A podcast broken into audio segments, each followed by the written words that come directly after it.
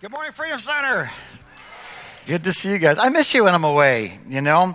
I'm grateful for the great staff that we have. Didn't Pastor Carl just kill it last week? That guy?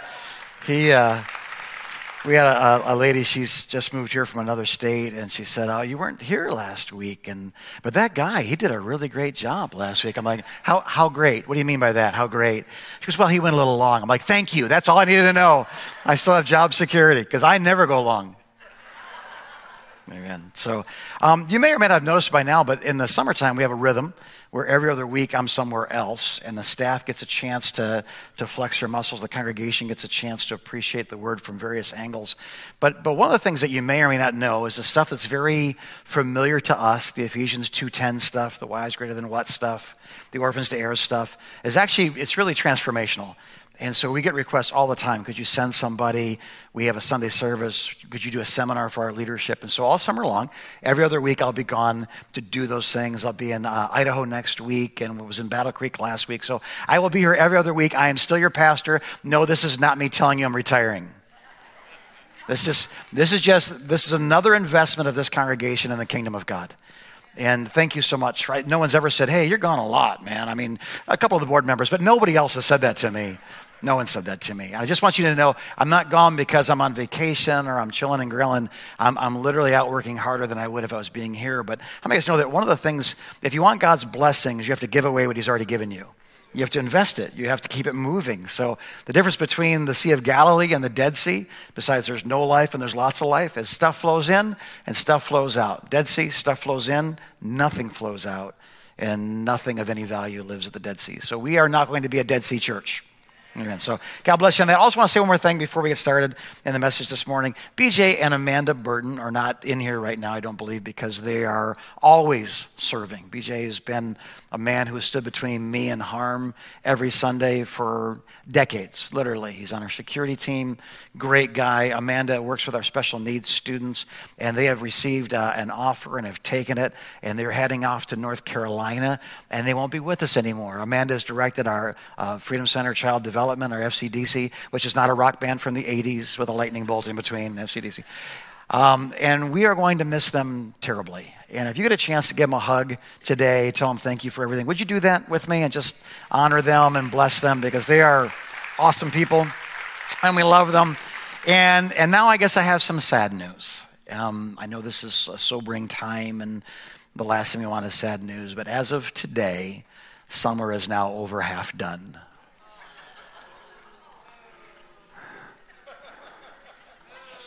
And you're like, that's relief. I thought you were quitting. I'm not retiring. I am quitting, but I'm not retiring. Yeah. No, it, it's, it's, uh, today we cross that threshold of the summer series where we're now, stuff is behind us and stuff is in front of us. I just want to give you a quick, we're going to be talking about uh, next week what does it mean to be called by God to do something? How do we know if it's, if it's a burden, if it's a calling, if it's an anointing? That's going to be next week. We got two weeks coming up on the gifts of the Holy Spirit in operation. Um, we've got a week of sharing the gospel. How do we share the gospel with people? We're going to talk about what is our responsibility to our neighbors. That'd be a week I would avoid at all costs if I were you, because once you know it, you got to live it. And like Jesus plays no games. You ever read the parable of the Good Samaritan? It's like run for your life, little ones. It's it's uh, it's a rated R parable, and it is a difficult thing to live up to, and yet we'll be talking about that. And then we're going to enjoy a, a worship, communion, praying for the sick, exercising the gifts of the Holy Spirit service um, that kind of finishes off this series. And I, I, hope you'll make it a point to be here for these. And uh, there's just so many good things in front of us. So we're going to continue catechism today, and let's let's see if we can get to what it is. I'm not going to tell you what the question is we're going to answer today, but maybe you can figure it out from these scriptures. It says this: Matthew chapter three. Everybody say Matthew chapter three. So we, we understand this is chapter three. It's important. Normally it isn't, but now it is. So, chapter three. In those days, John the Baptist came preaching in the wilderness of Judea and saying, Repent, for the kingdom of heaven has come near. Matthew chapter 4. Everybody say chapter 4. Jesus has been tempted in the wilderness. He goes in led by the Spirit. He comes out um, filled with, empowered by the Spirit. And from that time on, Jesus began to preach. What's his message? Say it with me. Repent for the has come near. Now, Jesus is now in a, in a teaching, kind of displaying it in Capernaum, Matthew chapter 4. Jesus went throughout Galilee, teaching in their synagogues, their, their congregational settings, proclaiming the good news of what? The kingdom and healing every disease and sickness among the people. How many guys would love to be in that service, right?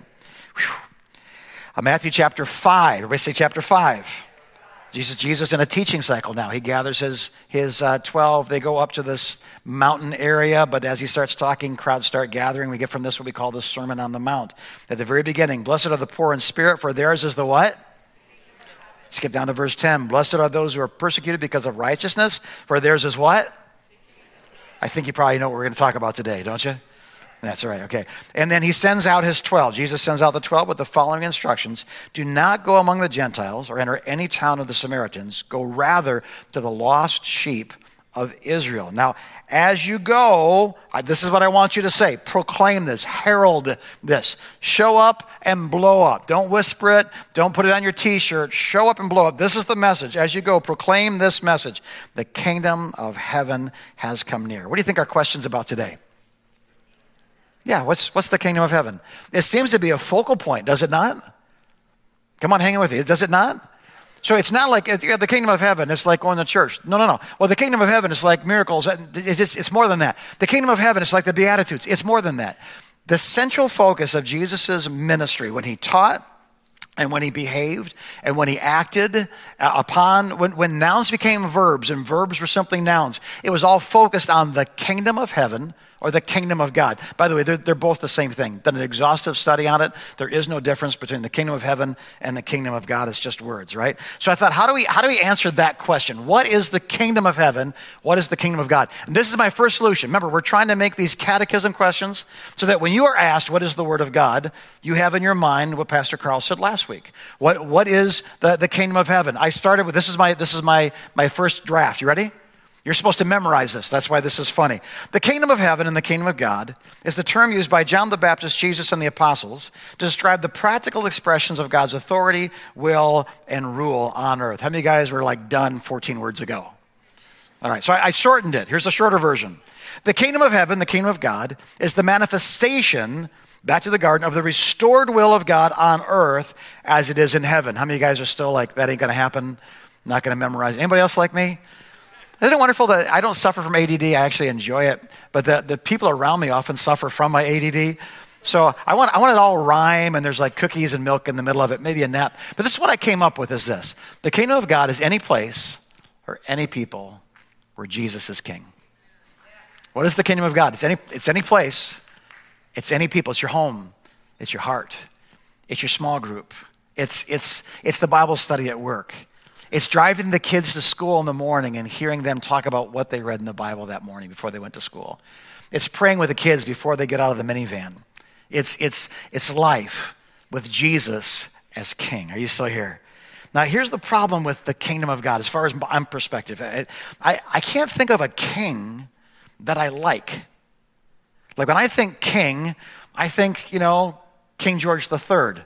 As you may or may not recall, there was a date around the 1770s where he thought he was all that in a bag of chips and we kicked his butt.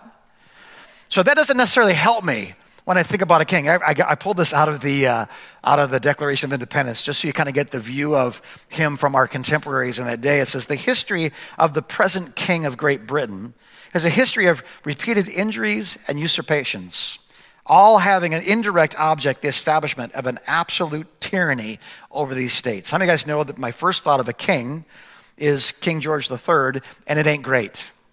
So you talk about a kingdom, you got to talk about a king. And we start with King George, it's not going well. So I, I progressed to this guy. I, and, I, and, I, actually had a word. My son Josh said, "Don't use that word. I, I don't like that word, so I'm not going to use the word." But I, look at him. I think, you know, I'm not sure that crown once represented, but I don't think it represents the same thing today. I, don't think I want to follow his patterns of his family. I don't think I want to po- the, the patterns of his politics. I don't think I want to follow the pattern. I don't want to follow this guy. I'm glad he's a figurehead and not like a state head because he was a state head. I, I, I think that we should all have Tuesdays. I, you know, I, I, don't, I don't respect him. And, and if I go one step farther, when I thought about who's a king, this guy comes in mind. And this guy, I mean, maybe because he wants me to have it my way. I can hold the pickle. I can hold the lettuce. Special orders, they don't upset us. All we ask is that you let us serve it But that's not a king. A king would never say that. And King Charles would never say that. And King George would never say that.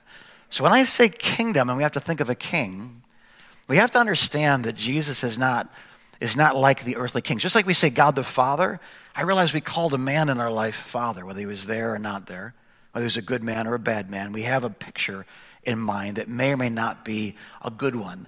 We say king. I can't think of a solid, like maybe Solomon, but the dude had so many women in his life. I mean, just there's still parts of him like, you're so wise and such an idiot. Like, you, you couldn't control that? I mean, that's, right? So, but when we think of King Jesus and the kingdom of God, the kingdom of heaven, that the domain of this king, you have to remember that the king we serve is all knowing, and yet he's all merciful. He's all wise. He will always know exactly what to do. He is utterly and completely trustworthy. He has sacrificially given his life for every single person in this room, every single person who has ever lived, every single person who will ever live. He became the offering, the sacrifice for the wages of sin. He paid it for us on our behalf and now extends through grace, which is His working in our life, and faith, our trusting in that work, that He would save us. And for all eternity, we get to live on streets of gold with flying angels and crystal sea and 36 inch largemouth bass that are dumb as a rock. We get a banquet that lasts who knows how many millennia. We get to worship at His feet and never be afraid of another single thing again as long as we live. I love Revelations chapter 24. It says, Then I saw the, the new heavens coming down out of heaven from God as a bride prepared for her wedding day. And I heard a loud voice from the throne say, Now the dwelling of God will be with men, and he will be their God, and they will be his people. And he, God himself, will wipe every tear from their eyes. And there will be no more mourning or death or crying or sickness or pain or the IRS or Ohio State. None of it. When the phone rings, it's a friend saying, let's have coffee, not someone saying there's been an accident. We will, we will have no need for adrenal fight and flight because the fight has been won, and the only place we'll run is to Him for the rest of eternity. That is the King that we serve, and that is, in essence, the, the, the essence of His kingdom for us. Even the hairs on your head are numbered, there's nothing hidden, and yet, even though He sees it all and knows it all, he, he's chosen a commitment level that can only be described as love, which is patient and kind and gentle. It goes far beyond feelings of romance, feelings of paternity. It, it goes to a decision, a covenant. I have made my choice about you. You are loved. You say, why? Because I've chosen to. I know, but why? Because I love you. But why? Because I love you. I know, but I haven't because I love you. Listen, Christianity is the only theology available to mankind and the only philosophy available to mankind whereby your identity is given to you, not earned. You enjoy a generous, the most generous gift. And this love becomes the primary love of our lives that orders all of our secondary loves. So, what, what about holiness? What about, yeah, yeah. But holiness, because I tried harder this time than last time isn't holiness, it's self righteousness.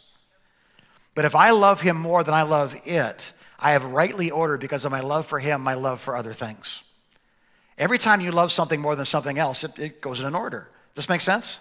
If I love my dog more than I love my wife, someone predict the outcome of that.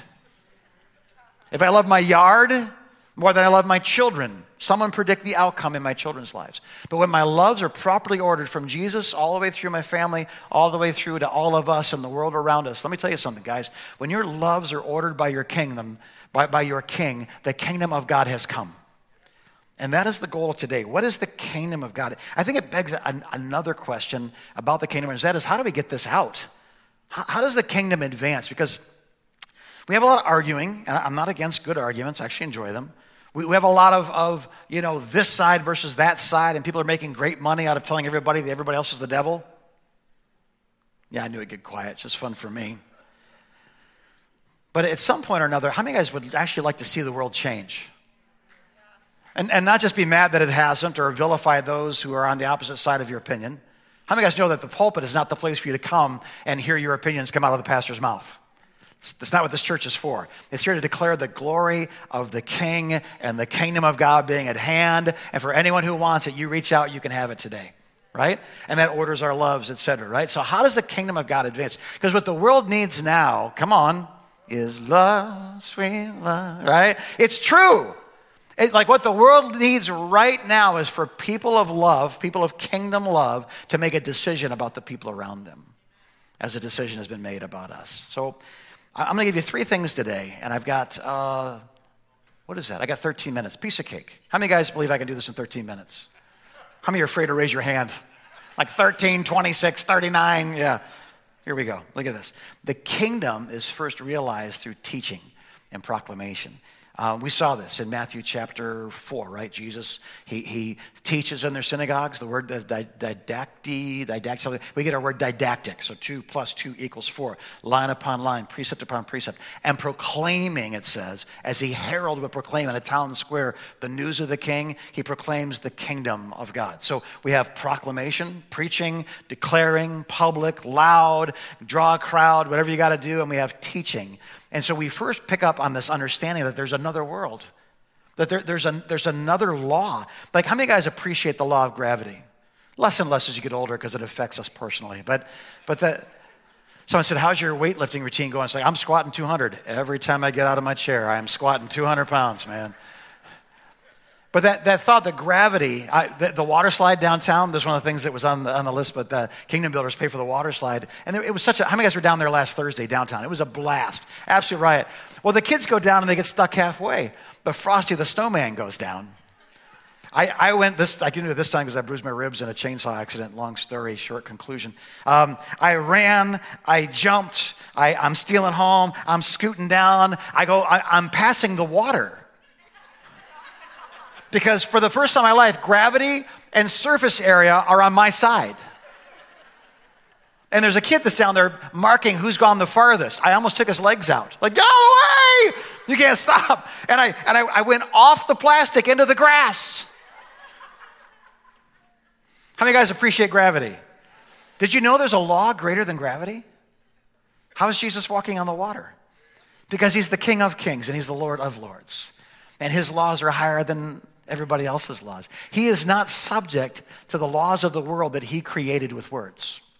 There's a law that's greater. If someone here today is, is diagnosed with cancer, it, it is absolutely a fact medically that there's cancer in your body. But there's another fact called truth from which we can declare healing, freedom, deliverance, resurrection. I, and I, you say, well, then why doesn't it happen all the time? I don't know. But I know this there is a truth that's truer than the truth of this world. There are facts that are greater than the facts of circumstances. Pastor Les, who, by the way, is, I don't think I have permission to share this, but he's in the ER, tremendous pain, so pray for him. We our, our old children's pastor, still call him Pastor Les. I don't know why, but because if you just call him Les, he sounds demeaned.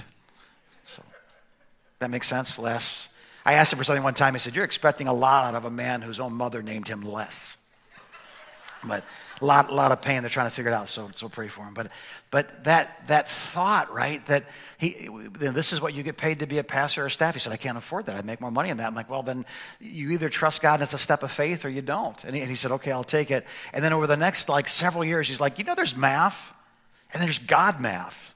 I'm like, what, what do you mean? He goes, well, there's, there's, there's the income and there's the outgo. So would you explain to me how for the last six months, a year, whatever it was, my income and my outgo all of a sudden it's like my income just I, I, don't understand. At the right moment, in the right way, there's a check in the mailbox. I sell a car. I, we, like we, I have more freedom financially today, making less money than I did when I was making more money. Can you explain that to me? I said, I, it just sounds like kingdom stuff. So he nicknamed it God math. It's just God math. When God adds the numbers, then some loaves and some fish becomes a feast for thousands. It's, it's a law that supersedes the laws of our world. You see this? So think of this. Has it dawned on you yet? That there's another world that is more real than the one that we are now experiencing. What is the kingdom of God? What is the kingdom of heaven? It's that, it's that place, it's that people. When we realize there's something realer than, than the numbers and the laws and the facts of this world, we are walking into another world that is a world where God alone rules and reigns and decides what is best for his children. It's nuts, right? Does it, how many of us think Sabbath makes sense? What I want you to do is to work six days and not work the seventh day. And if you do this, you'll produce more than working seven days because six is greater than seven. Mathematically, you go, that's, that's why I failed algebra, was that sort of logic, reasoning. No, no, six is greater than seven. I remember one time I was waking up and I was trying to think about Sabbath and praying. And it's my day off. What do I do? How much is too far and how much is too much? And where do I, can I mow the grass? It's a riding mower, Lord. I mean, I'm just sitting on my butt. But I, if, if, I, if I sit on my mower with worship music in, is that disobeying the Sabbath? Or I'm worshiping with, with whatever my hands find, do with all its strength unto the Lord, right? And, I, and this is what I heard the Lord say to me do anything you want with this. But the Holy Spirit clearly said to my spirit, everything you put your hand to today, will have the blessing of your hands. And everything you choose not to put your hand to today because you're trusting and honoring me, I'll put my hands to. I mowed my grass that day. I did not deal with the problems of this church. Why? Because God has to be God here, not me. I didn't call the staff. I didn't figure out what the budget was. I didn't figure out what our budget was. Why? Because God told me everything I didn't put my hand to today, He promised He'd put His hand to that day. That's how six is greater than seven. You getting this? Tithing. Does tithing make any sense to you at all? Nine is greater than ten. It's, like, it's like the Sabbath. It's it, the, loving your enemies. Does that make sense to anybody? Like, let's go to the, the military. Chairman of the Joint Chiefs, probably Marine. I've got an idea. Let's just love our enemies. And he'll say, you know what? There are facts and there's intelligence and there's this, and it all points in the opposite direction. I'm not saying that a nation should love its enemies, but I'm saying that people of a nation should love its enemies. Why? Because it, it's greater than hating them. Does that make any sense at all?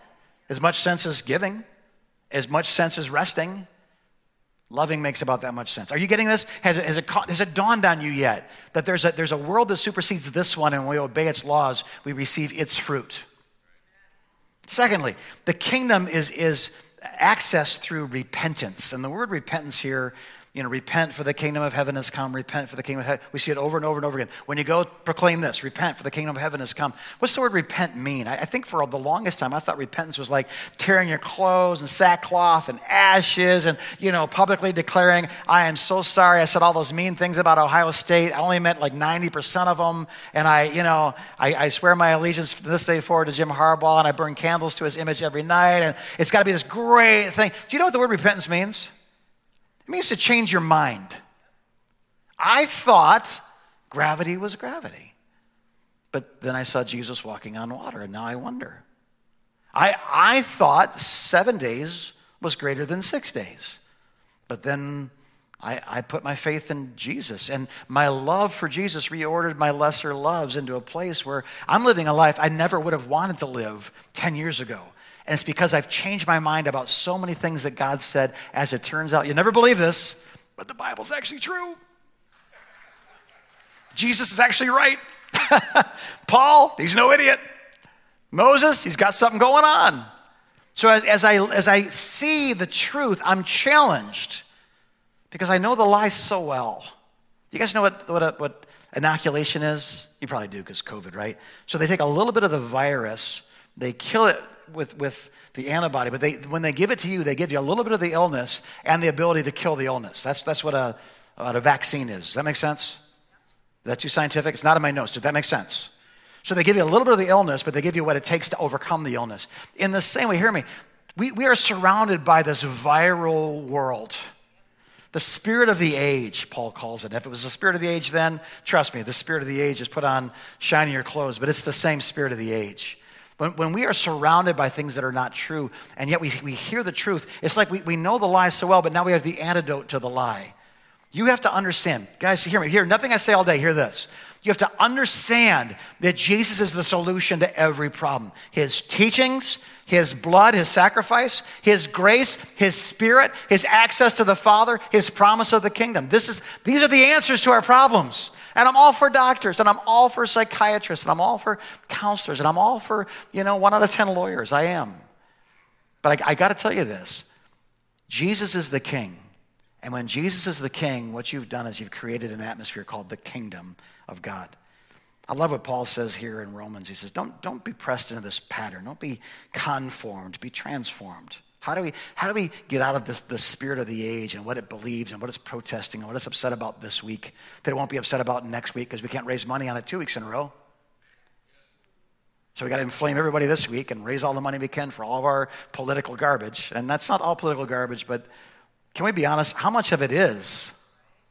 How much of it is just this media channel? matter? Remember when the news used to like do the news? You ever see the news now broadcast on the other networks broadcast of the news?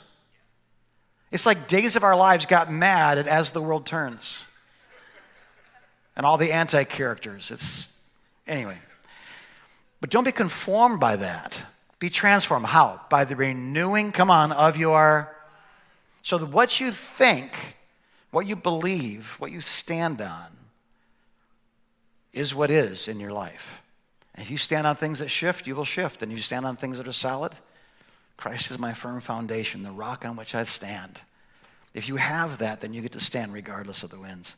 I got so much more to say, but I want to, I want to respect your time. So, lastly, the kingdom of heaven is advanced through obedience. Piano girl, join me if you would. Um, the kingdom of heaven advances by teaching and proclamation, right?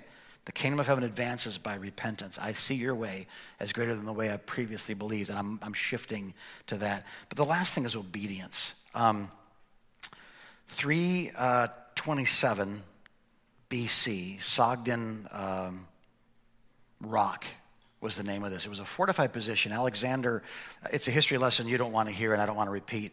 But under, Alexander's a conqueror. He's moving from here all the way to India. But, but how many guys know you can't leave your supply lines open?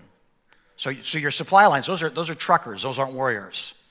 Those are farmers with, with oxen pulling carts full of supplies and munitions and whatever he needs food, water, whatever's got to be transported. So your supply lines have to be secure. He comes to this, this area Sogdian Rock, and he, and he stops there because there's a fortification, and it's brilliant. It's been there for hundreds of years before he gets there. It's a, it's a, it's a landmass. Well, I'll just show it to you. It's a landmass that is, is wonderful. And if you're on that back camera, follow me because I want Lyndon to see this too. Come on with me, Lyndon. Walk with me into the screen, Lyndon.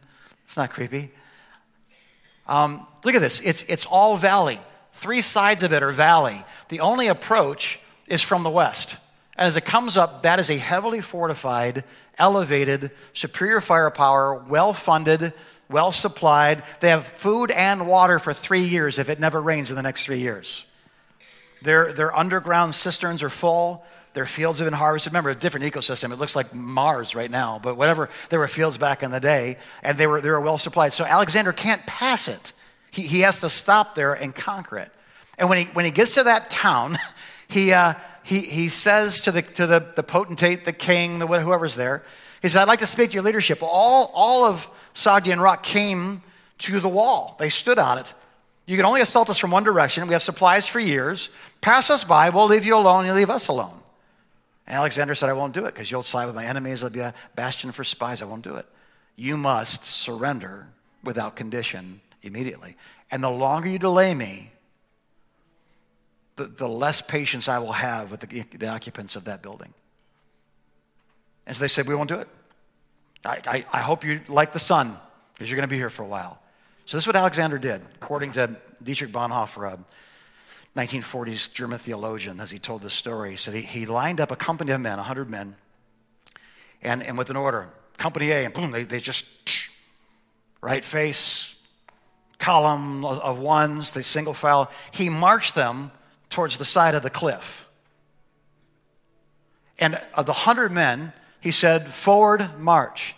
And without anybody in the army, anyone in that row of people, anyone anywhere objecting to a single order, he marched 10 men off the side of the cliff to their death and said, Halt! I mean, like the 11th guy, like, thank God. About face, forward arch, you know. And they took out and went back to the ranks. The whole city saw it and immediately surrendered. Why? Because you, you can't beat obedience. They knew that no matter that they would die in the end, it would be brutal. And we might as well quit now because we can't beat that. Now, if you're in Lyndon right now, we're going to sign off and Pastor Jason's going to close. Everybody say goodbye, Lyndon. If you're working the soundboard right now in Lyndon, you're going to cut me off in three.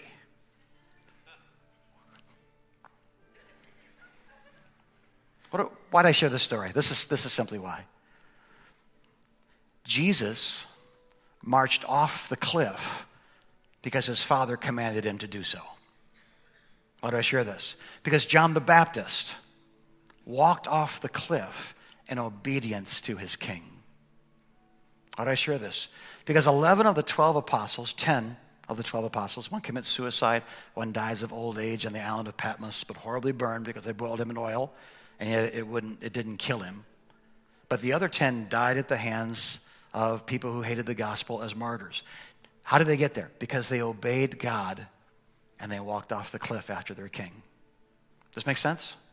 Dietrich Bonhoeffer, the German theologian who quoted this story, died at the hands of the SS because he was part of the Valkyrie plot to assassinate Hitler. And the, the waning days of the war, Hitler was already dead. The SS just began to assassinate political prisoners out of vengeance, and he was assassinated. He was assassinated in obedience to his king.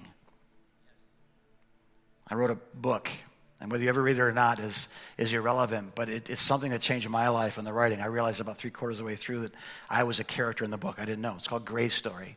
I thought I, I just writing the story about this orphan who's been adopted by this loving king that's teaching him how to, how to live and how to die and about character and what to do with his fears and his angers and all those different things. And it got to this thing about obedience, the chapter on obedience, and not being in control and he, he asked Gray to pick up a jug of water that was twice as heavy as the jug of water, do the dishes to help the servants, and he refused his king. He said, I won't do it. I, I get nothing more out of it. I'll use the small jug. The king said, No, I command you to use the larger jug. He said, I won't do it. The king said, Okay, then let's just do this. Let's just take a walk. And Gray thought he'd won. As they walked about an hour out in the countryside, they heard the sound of men shouting in the distance, but they weren't shouting at each other. They were shouting in unison, and he came over a hill. There was a, there was a, a, a battalion of troops, the king's troops that were training for war.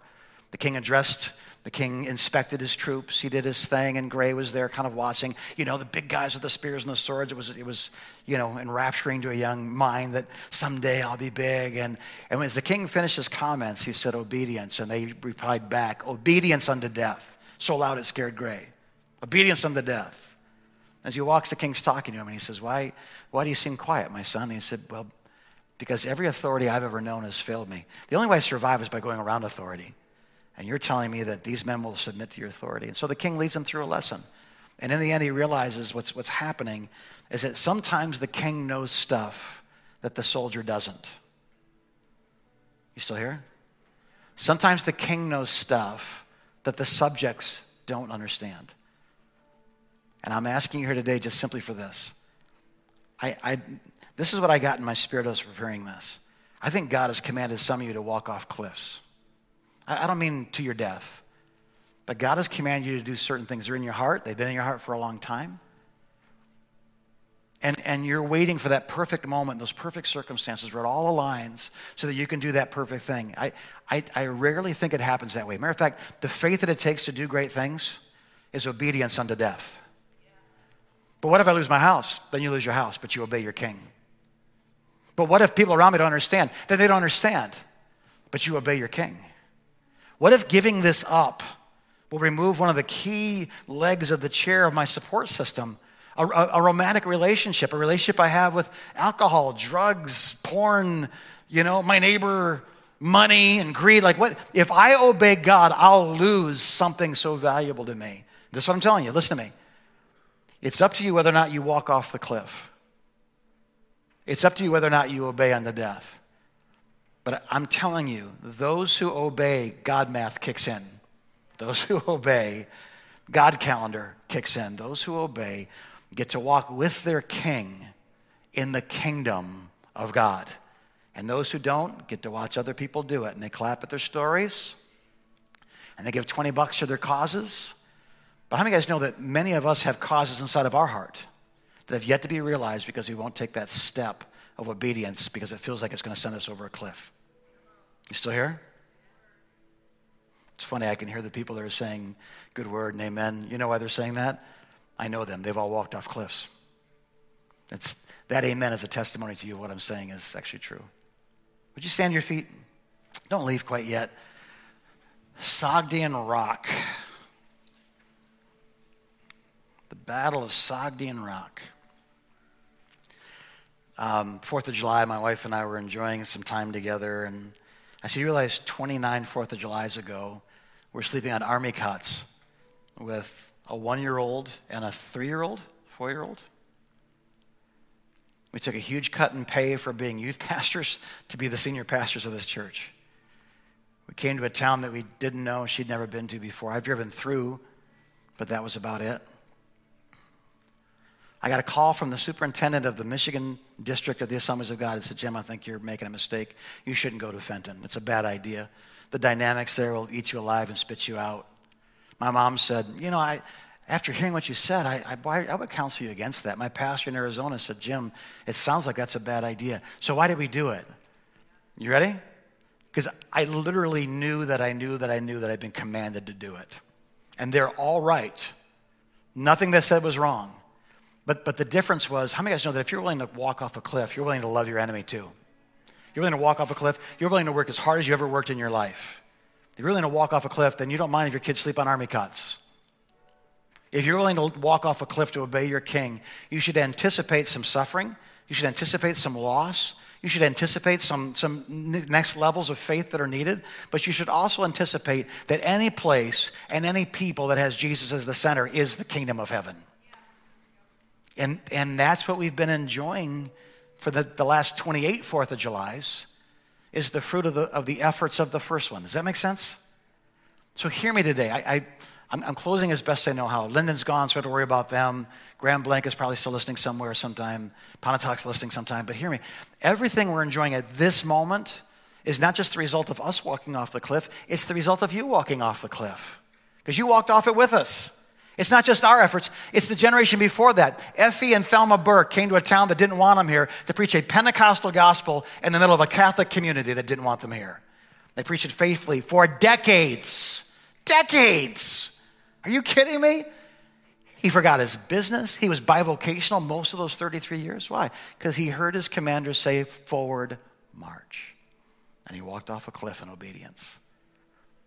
How many of you guys respect that man? Honor that man. Okay, last question. How many of you are starting to realize it's time for you to be that man? To be that woman? So, Father, as we close today, the dreams that are way out there someday, because we heard a voice. Yes, there's timing. Yes, there is such a thing as too soon. There's also such a thing as out, trying to outthink my commander, trying to outthink my king. Just what he said for March, but what he probably meant was And those soldiers walked off and they died. And John the Baptist walked off and he died. And Jesus walked off and he died. And the Apostle Paul walked off and he died. And 10 of the 12 disciples walked off and they died. God, if there's a, an obedience in us that says, this far but no more, then how dare we call you Lord? We can call you Savior. But every time I see something in me that doesn't look like you, it's just another opportunity for me to, to work on that through repentance. I'd love to, but I can't because. And we start to work that through, and you give us scriptures and counsel and, and words of wisdom and words of knowledge, and, and courage will come for those who look for it. And cowardice will always remain if we don't. So I pray, God, for an army of believers to be unleashed from this service. They would be obedient unto death. Not looking to die, looking to live but obedient unto death. I thank you for him. Have your way now. Listen, heads are bowed, eyes are closed. This is not for me, this is for you. But if you're like, you know what, I needed this message because I feel like God's been dealing with me. This is your first step. It's important. Go from the noun of, I think this might be for me, to the, to the, the verb of God. I, I'm responding to you right now. If you're like, Jim, I needed this today, I'm responding. This is my first verb of obedience. This is my first step towards that cliff. If that's you, I want you to raise your hand just between you and God, all over this room right now. I'm raising my hand. Something in my heart I've been afraid to do. Something in my heart that, that doing it would be obedience. So if not doing it, what would you call that? I'm called to be, I'm called to do, I'm called to go, I'm called to stay. I'm called to fight for this. I'm, I'm, I'm called to surrender to that. I'm, I'm called of God.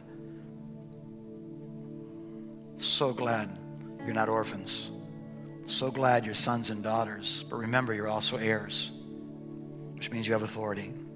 So, Father, I pray that that authority would be used in obedience, be used well. If you're not right with God right now, listen. At the end of the, the service today, in literally like 30 seconds, altar workers. Matter of fact, guys, if you're in the altar workers, would you come forward this morning? I'll make sure you have enough because I know some of our kids are, our, our, ministry academy students are at camps. So if you're an altar worker, would you make your way forward? You're like, I need to get right with God. I'm, I'm not right with God. I just, Jim, this whole walking off a cliff stuff, I got to meet the king before I walk off a cliff. Then that's what they're going to do today. They're going to help you find your king, Jesus, and introduce you to the kingdom of God. What is the kingdom of God? Come on, say it in your heart. It's any place and any people where Jesus is king. What is the kingdom of God? It's any place and any people where Jesus is king. Father, thank you. Be king.